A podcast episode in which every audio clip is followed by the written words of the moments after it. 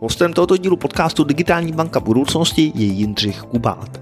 Je to v Development Center of Expertise a DevOps Leader v Komerční bance. Tak Jindro, vítej v dalším podcastu Digitální banka budoucnosti. Ahoj. Ahoj, já moc děkuji znovu za pozvání a jsem, jsem rád, že eh, můžeme pokračovat na tom, kde jsme možná minule přestali. Je pravda, že už to je pár let, co jsme se bavili naposledy. Eh, myslím si, že ty jsi byl jeden z prvních epizod vůbec. Je to pravda, no. Já jsem vlastně úplně první epizoda v digitální bance budoucnosti, kde jsme tak vlastně představovali eh, strukturu společnosti a o čem, jak vlastně vyvíjíme software a jak jsme vlastně organizovaní. Takže... Mm-hmm. My jsme si řekli, že bychom dneska navázali tématem DevOps, což je možná pro lidi mimo IT úplně vlastně nepochopitelný pojem. Lidi v IT předpokládám, že trošičku vědí. Pojďme to zkusit eh, trošku vysvětlit, co to vlastně je nebo v čem to spočívá. Ta myšlenka DevOps, eh, sama o sobě to slovo znamená Development Operations. Jo. Hodně to inklinuje tedy k tomu, že eh, v tom tradičním přístupu vývoje eh, jsou poměrně silně oddělený odpovědnosti eh, těchto dvou oddělení od sebe, kdy vývoj se čistě zaměřuje pouze na vývoj té aplikace jako takový, když to operations se pak striktně zaměřuje na provoz té aplikace. A ten, ta myšlenka DevOps vychází z toho, že ta bariéra mezi těma, těma dvouma odděleníma je tak silná, že vlastně je až pro tu firmu uh, neefektivní a kolikrát i jako destruktivní. Jo. A s tou myšlenkou DevOps přišel Patrick Dubois někdy v roce 2008, kdy on, on dělal pro nějakou tuším nizozemskou vládu, poměrně velký projekt. A pak na konferenci mluvil právě o tom, o té značné neefektivitě celého toho procesu, jak dlouho to jako trvalo, a kdy tyhle ty dvě party lidí, kteří by měli společně dodávat nějaký společný produkt, víceméně vlastně bojují proti sobě, kdy zájmy té jedné skupiny vývoje jsou neustále něco vyvíjet, inovovat a přinášet, když to ta druhá skupina je vlastně, hele, brzděte, my taky potřebujeme nějakou stabilitu a tak dále. A jak to není propojení dohromady, tak vlastně tyhle ty dvě skupiny neustále mezi sebou soupeří. Uh-huh. Je to teda taková jako myšlenka nebo metodika, nebo jak se to pak uh, trošku implementuje v akci, když se řekneš, OK, tohle je jako reálný problém, třeba v naší firmě vlastně tohle je taky problém, pojďme teda zavíst nějaký ty principy DevOps, mm-hmm. nebo na čem je to postavený? Tak, eh, když tahle ta myšlenka byla vykopnutá v tom roce 2008, 2009, potom navazující nějaký přednášky, vzniklo obrovský halo vlastně v celém světě a hlavně v těch technologických firmách, který jako řekli, jo, teď my ten problém prostě vidíme neustále a máme ho taky a začalo vznikat spousta jednak podpůrných nástrojů, který vedly k silné automatizaci vlastně celého toho vývojového procesu. Takže DevOps obecně je hodně o automatizaci celého toho value streamu, celého toho vývoje. A právě za tím účelem, kdy takový ten, řekněme, tradiční přístup říká, můžeš, musíš si vybrat. Buď budeš mít uh, hodně rychlej vývoj, ale pak budeš mít problémy v produkci, protože uh, rychlej vývoj znamená potom problémy při nasazování. A nebo naopak budeš mít hodně pomalej vývoj, tím pádem pomalej time to market, ale budeš mít velmi, hm, řekněme, no, dobrou, dobrou odolnost a dobrou dostupnost. A ten DevOps říká, že jde oboje dohromady hodně tlačí na to, aby byl co možná nejrychlejší eh, time to market, nasazování co možná nejčastěji v co možná nejmenších balíčcích. A je to vlastně tak často, že už ty tradiční přístupy a postupy v tom operations, kdy jsou tam různý komití, kdy jsou tam lidi, kteří nasazují ručně, manuálně, na všechno dohlížejí, nejsou reální že z, řekněme, stovek nebo tisícovek nasazení se vám stávají ročně, se vám stávají desetitisíce eh, nasazování, kdy sta tisíce. Takže je tam nutná obrovská míra automatizace vlastně v celém tom procesu. Úplně vypadává ten lidský faktor, eh, který dost často dělá i chyby jo, během toho nasazování nebo během toho provozu. A to je takový ten hlavní, hlavní koncept a na podporu vlastně tohoto konceptu začala vznikat velká, pod, eh, velká spousta nástrojů, automatizační nástroje na uh, nasazování do uh, různých prostředí, testovací nástroje, automatizace infrastruktury, cloudový nástroje, vlastně celý jako public cloud vychází hodně jakoby z myšlenky a, a principů DevOpsových. Aha, takže máš jako nějaký principy a myšlenky a když se teda rozhodneš, že s tím chceš jít, tak pak je ta druhá fáze nějakým způsobem eh, vlastně jako začít používat tu technologii, která ti pomůže těm cílům vlastně dojít. Ano, ano, přesně tak. Jo, my jsme v komerční bance tedy museli víceméně tak, jak vyvíjíme novou digitální banku, a nová digitální banka je hodně o, až bych řekl, jako brutálním zjednodušováním uh, pro, pro klienta, kdy míra byrokracie v té bance je prostě, uh, nechci říkat jako vel, nějak, nechci to kvantifikovat, ale prostě tam je, kdy uh, klient, když si chce založit nový produkt, musí podepsat nový papír prakticky na každý nový produkt. To v té nové digitální bance chceme brutálně zjednodušit a nemá smysl vlastně vytvářet ten software uh, stejným způsobem, stejným tradičním způsobem, tak jak jsme ho vyvíjeli do posava, který víceméně trochu kopíroval tuhle tu kulturu. A když celý DevOps je hodně o tom právě propojování těch, zbourání těch bariér, zjednodušování, automatizace.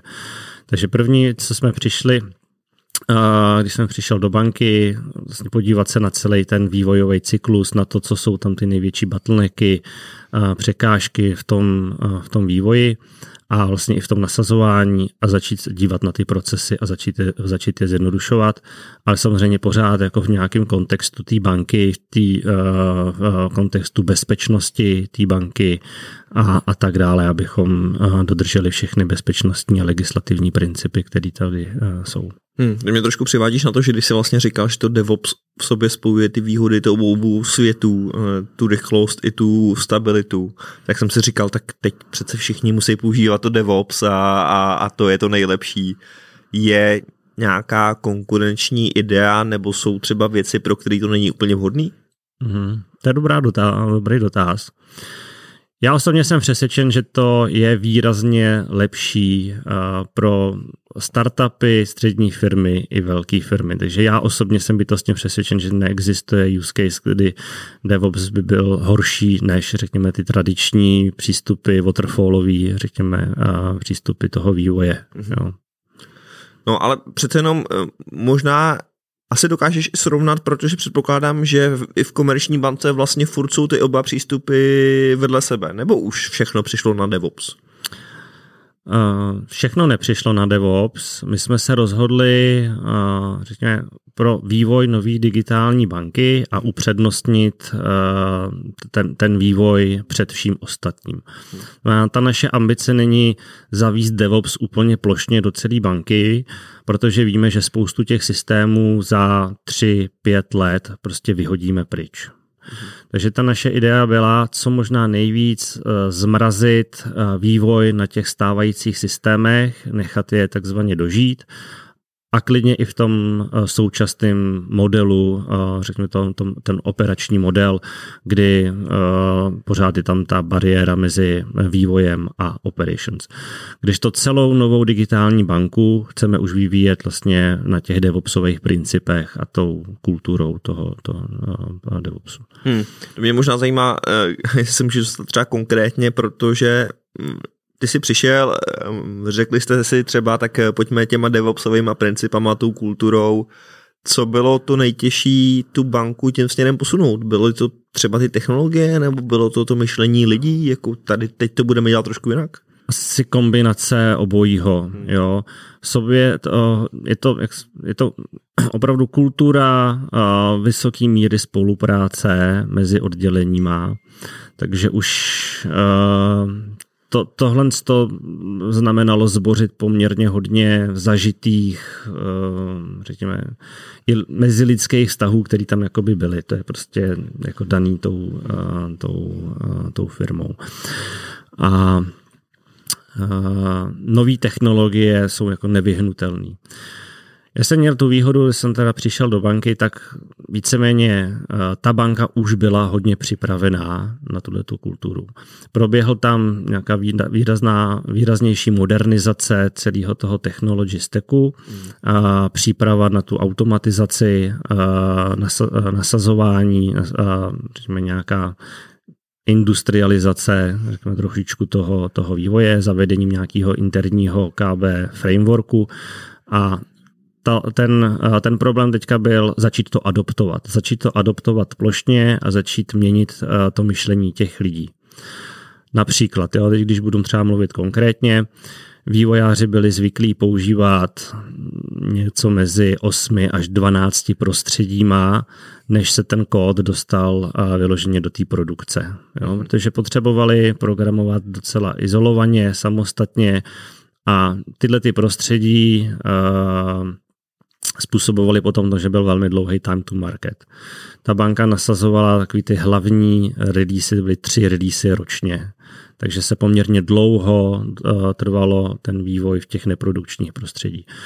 Tohle to byla jedna z klíčových věcí, co jsme vlastně v rámci nové digitální banky rušili a začali jsme ty lidi učit, že budou mít jenom čtyři stabilní prostředí, na kterých se bude vyvíjet a celý ten framework, který jsme k tomu připravili, tak to podporoval, takže musel dojít k, ke, ke, ke, ke změně vlastně toho vývojového frameworku, který podporoval nový prostředí. Začali jsme implementovat trunk-based development, což je další trošičku jako už jakoby vývojový buzzword, ale víceméně to znamená neustálou spolupráci a neustálou integraci té práce těch vývojářů, ideálně někdy třeba na konci dne, do jednoho celku a jakmile to mám zintegrovaný, tak nějaký automat už spustí ten, ten proces toho nasazování do nějakého neprodukčního prostředí, který a ten balíček je víceméně dostupný všem ostatním týmům. Takže je to vlastně neustálý kontinuální vývoj, neustálá kontinuální integrace. Namísto toho, aby ten vývoj probíhal týdny, někdy i měsíce naprosto izolovaně od, od zbytku a pak, když je to celý hotový, tak celý ten, ten balík těch změn se prostě dá na nějaký prostředí a začne velký několika týdenní martýrium testování. Uh-huh.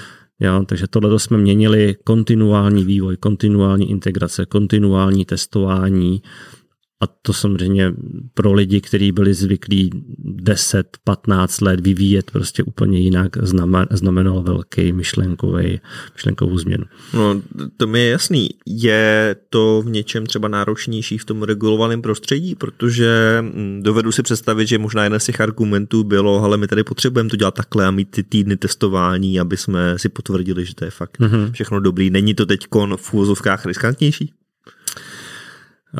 To je taky dobrá otázka, jestli regulace nařizuje eh, mít takhle dlouhý časy, nenařizuje. Jo? Ty regulace se spíš píše o tom, že musí být nějakým způsobem striktně oddělení produkční, od, eh, produkční prostředí od testovacího prostředí a že musí být nějakým způsobem eh, oddělený role kdo řekněme, člověk, který vyvíjí nějakou biznesovou funkcionalitu, by potom neměl ten stejný člověk mít přístupy do toho produkčního prostředí a danou funkcionalitu nějakým způsobem provozovat. Jo? Tohle to uh, uh, plníme, nicméně o tom, jakým způsobem vyvíjíme ten software, o tom ta regulace vůbec nic neříká. Jo. Jo, takže tohle tam vůbec žádná překážka nebyla a naopak my vlastně eh, během toho vývojového procesu až do nějakého předprodukčního prostředí máme zcela uh, otevřený pole působnosti a měli, mohli jsme měnit víceméně, co jsme, co jsme potřebovali. Hmm. Jak to je třeba v celkově v tom oboru a v jiných bankách? Já vím, že vy koukáte samozřejmě i jinde a další banky zase chodí koukat k vám, jak to děláte používají dneska všechny ty velké banky tady ten přístup, nebo, nebo to zatím není tak běžný? Mm-hmm. Já osobně, když se dívám třeba na české banky, a taky vidět třeba Česká spořitelná adoptuje DevSecOps, oni tomu říkají DevSecOps, stejně, to, stejně tak Moneta, Raiffeisen banka.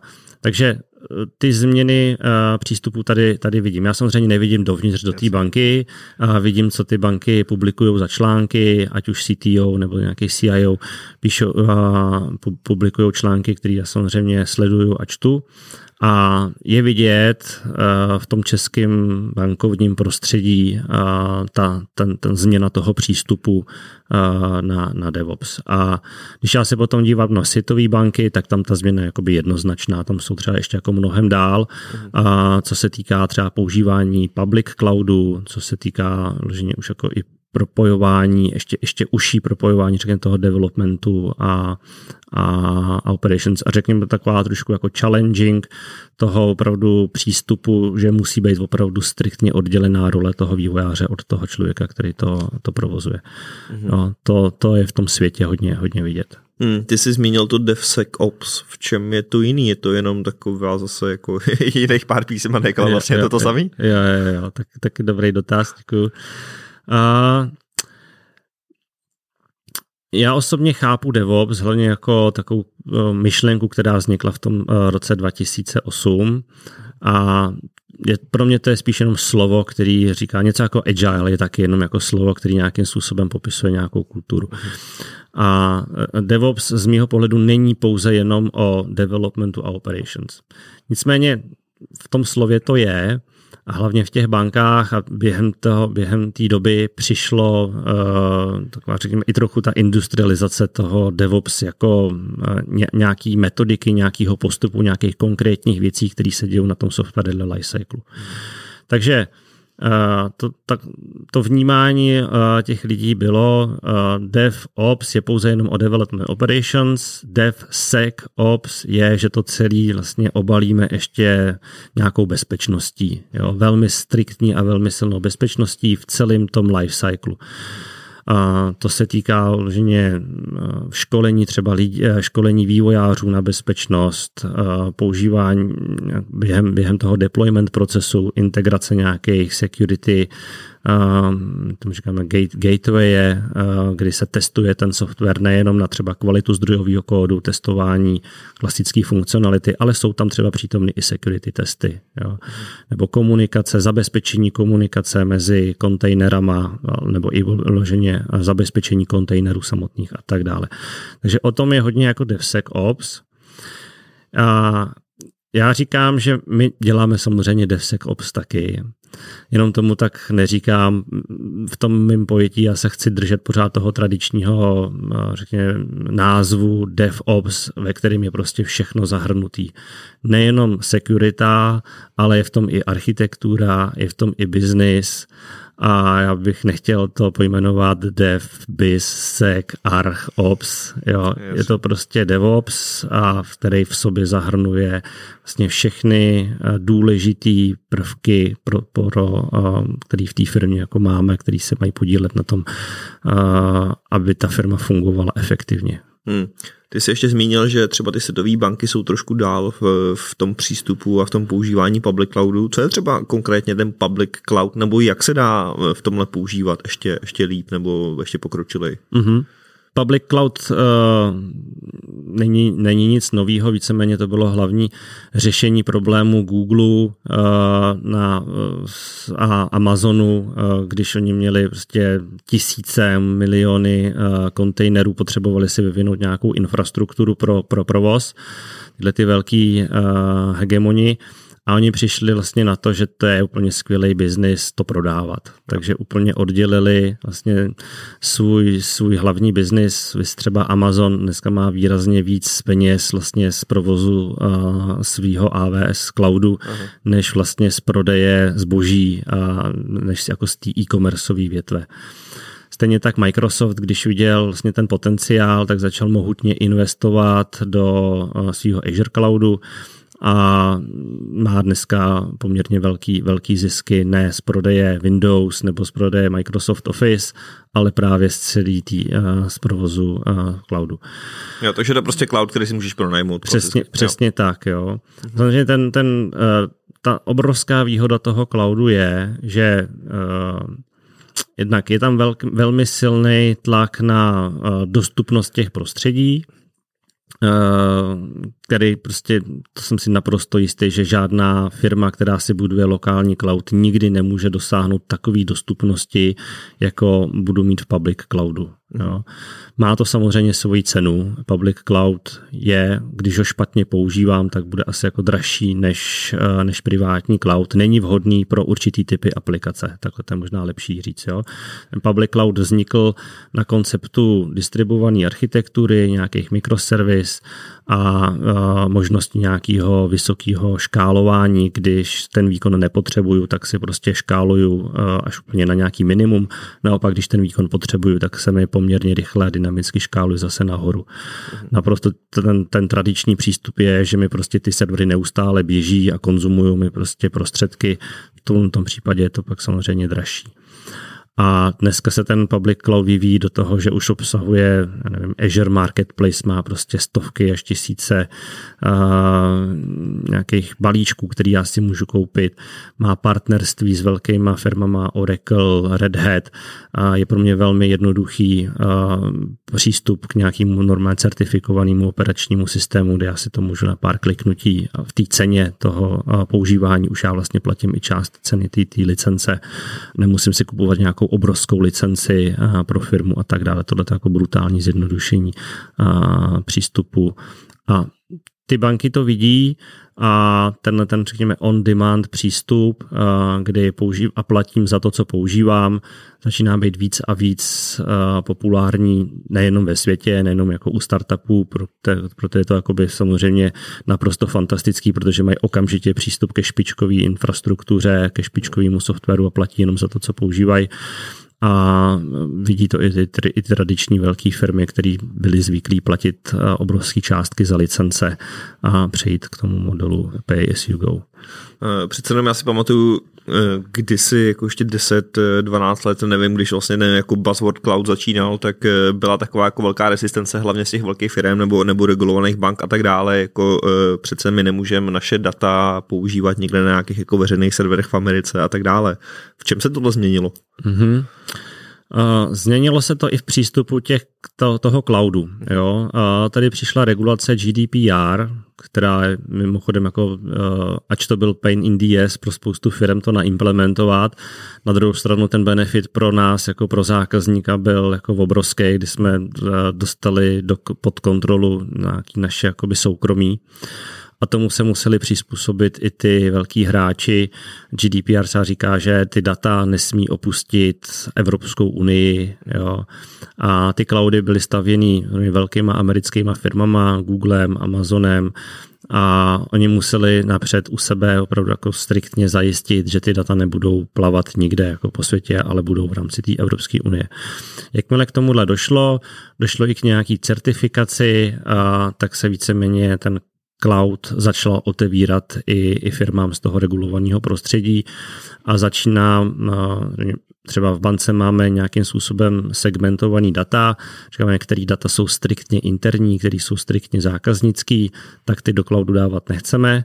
Nicméně jakýkoliv jiný data, který nejdou spojit s nějakým konkrétním zákazníkem, můžou klidně v cloudu být a uh, můžeme, z toho, můžeme z toho potom výrazně těžit vlastně z té dynamické infrastruktury a z té možnosti platit jenom za to, co, co, co skutečně používáme. Hmm, takže sice pro vás nejdřív práce navíc data dobře rozsegmentovat, ale pak díky tomu můžete tohle využívat. Přesně tak, přesně tak. Jo, jo, jo.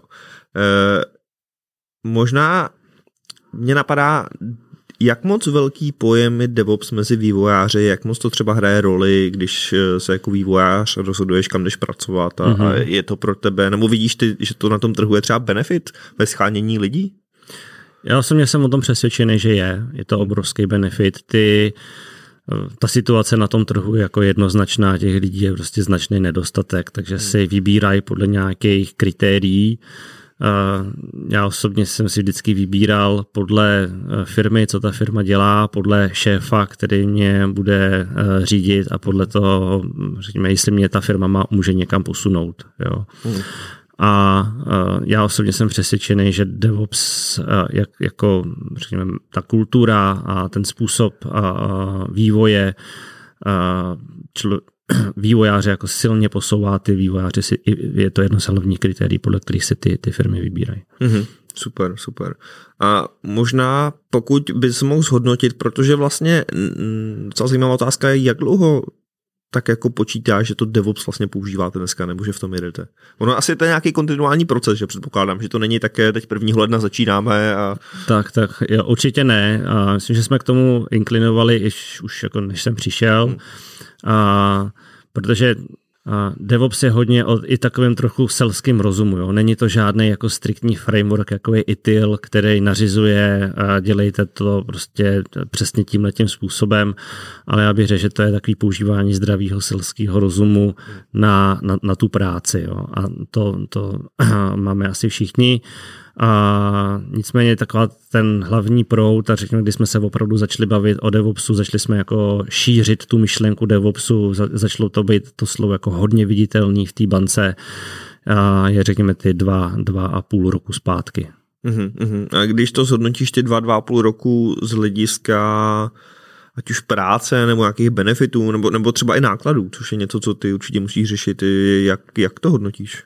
Uh-huh.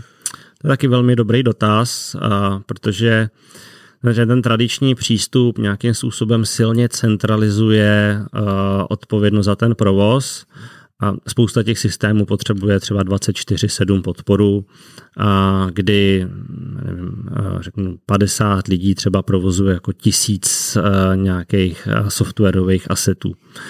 A Teď je důležitý si říct, eh, co je, co je vlastně ta cena, kterou za to platím. Jo. Pokud se na to budu dívat optikou čistého cash-outu té firmy za to, že platím mzdu těch lidí, eh, nějaký pohotovosti, nějaký přesčasy a tak dále, tak samozřejmě v tom ten tradiční přístup je v úvozovkách levnější. Jo, je levnější. Nicméně, když do toho začnu kombinovat, eh, řekněme, tu efektivitu toho vývoje, to, že eh, problémem tohohle toho přístupu často je, že ty lidi, kteří ten systém provozují, jak jsem říkal, jich jako 50 třeba na tisíc, tak nemají nejmenší ponětí, co vlastně provozují a jak důležitý ty systémy třeba jsou. Jedou podle nějakých příruček, podle nějakých manuálů a, a tak dále a má to prostě dopad na efektivitu, hlavně to má dopad na dostupnost. Mm-hmm. Jo. Takže ten uh, tradiční, ten, pardon, ten DevOpsový přístup uh, je, je fantastický v tom, že uh, ten provoz je co možná nejblíž tomu biznisu a vlastně tomu produktovému týmu, který ten, uh, ten software vyvíjí. A oni samozřejmě nejlíp ví, jak ten software má fungovat, co je na něm špatně a jak ho, jak ho případně opravit. Takže ano, distribuuje se ta odpovědnost tohohle toho malého centrálního týmu do všech těch vývojových týmů, který třeba vyvíjejí těch eh, řekněme, tisíc asetů. Mám tam teda tím pádem větší počet lidí, kteří se o, o dostupnost eh, starají. Já musím hodně dobře selektovat, který systémy mají mít 24-7 podporu, kterým třeba stačí eh, jenom 8 hodin, třeba 5 dní v týdnu.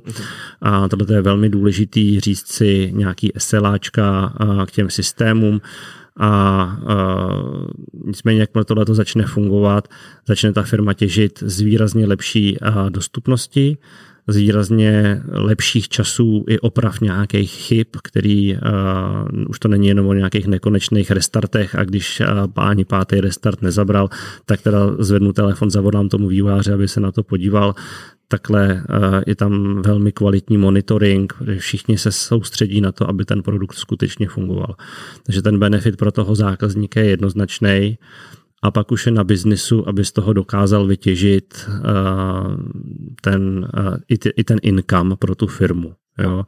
A, takže zvedá se logicky nějaká spokojenost zákazníka, nějaký NPS, a je, tam, je tam vysoký předpoklad, protože ta firma nad, nad, bude jako konkurenceschopnější na tom trhu, bude míň zákazníků naštvaných odcházet z té banky a je tam vyšší potenciál toho, že přilákáme nový zákazníky na kvalitu těch služeb. Mm-hmm. Ono, jako svým způsobem, když o tom mluvíš, tak eh, se mi do toho vlastně přesně promíní i ty agileové přístupy, o, který, o kterých tady mluvilo spoustu dalších mm-hmm. lidí, ale že vlastně to je velmi, nechci říct spojený, ale jde to tak jako ruku v ruce. A z mého pohledu se to silně podporuje. Jo. Jo? Agile jako, jako myšlenka, jako kultura přinesl to, že by se software měl vyvíjet v nějakých malých produktových týmech na místo nějakého projektového řízení. Jo? A kdy mám nějaký kontinuální produkt, který vyvíjí nějaký ideálně malý, malý vývojový tým, který je crossfunkční, takže ten tým má vlastně všechny lidi, který ten produkt potřebuje. A hodně se zaměřuje na to propojení biznisu, řekněme, s tím vývojem. Jo. DevOps jde ještě jakoby o ten krok dál a propojuje ten biznis nejenom s tím vývojem, ale vlastně i s tím provozem, protože ten, ten software není jenom o tom jako vyvíjet, a, ale ta nejdelší životní cyklus je vlastně v tom provozu a kolikrát tam mám největší náklady na, na provoz a, a když je nějaký výpadek, tak má to dopady i, i samozřejmě do toho biznisu, do toho, do toho produktu. Takže se tyhle ty dva přístupy fantasticky podporují a kombinují. Jo. Jo. Mimo jiné, DevOps jako takovej má dneska, řekněme, řekněme, má spoustu podpůrných věcí.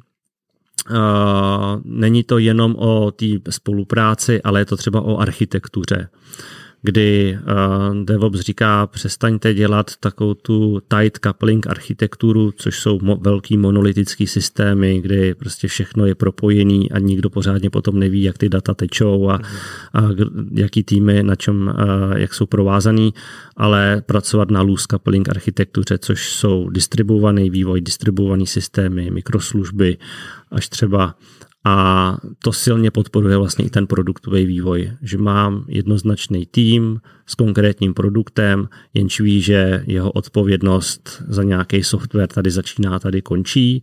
Kolem toho se vystaví nějaký API, rozhraní a pak už přecházím vlastně do toho, eh, do, do té apifikace vlastně celého toho eh, systému, do nějakých kontraktů mezi těma týmama a do jako jednoznační eh, definování nějakého rozhraní mezi těma týmama, který je dobře zdokumentovaný, dobře monitorovaný, dobře otestovatelný.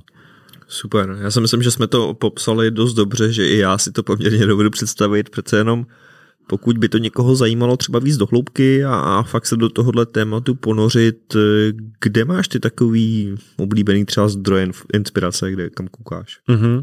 Určitě doporučuji sledovat uh, klíčoví lidi uh, kni- pro, uh, pro řekněme takovou tu biznisovou populaci. Uh, jsou z mého pohledu výborné knížky The Unicorn Project, The Phoenix Project, což je beletrie. Mm-hmm napsaná tak, aby byla jakoby dobře čitelná. Samozřejmě tam spoustu technických termínů, je to jako o, o, o, o jednom projektu, který totálně selhává a v úzovkách DevOps ho zachrání, jo, long story short ale pro biznisový lidi jako velmi dobře pochopitelný.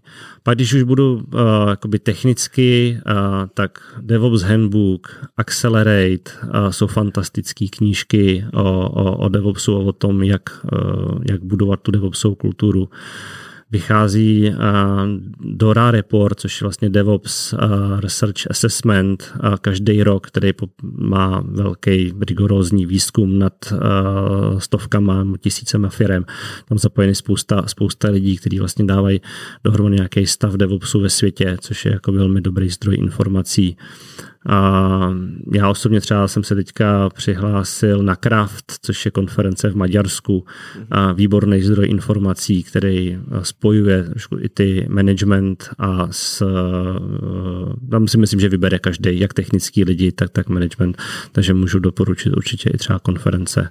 A TED má fantastické přednášky na YouTube. Super, takže myslím, že jsme jak naťukli DevOps a poměrně do detailu vysvětlili, tak pokud by to lidi fakt zaujalo, tak eh, mají teď na pár desítek hodin co pročítat. Jindro, díky moc, že jsi dorazil, že jsi udělal čas, že jsi spodílil tady o to zajímavý, já furt nevím, nazvat princip nebo metodiku, hmm. ale směr a, a, a díky moc. Jo, není začal, moc děkuji, budu se příště někdy. Děkujeme moc, že jste si poslechli další podcast Digitální banka budoucnosti. Pokud by vás zajímaly i další díly, dejte nám vědět. Hodnocení můžete dát třeba na Apple podcastech nebo můžete jednoduše přispět diskuzi na Twitteru nebo na LinkedInu. No a samozřejmě se přihlašte k odběru, pokud vás tento podcast baví, máme v zásobě spoustu dalších dílů. Děkuji vám moc za pozornost a budu se těšit příště. Naslyšenou.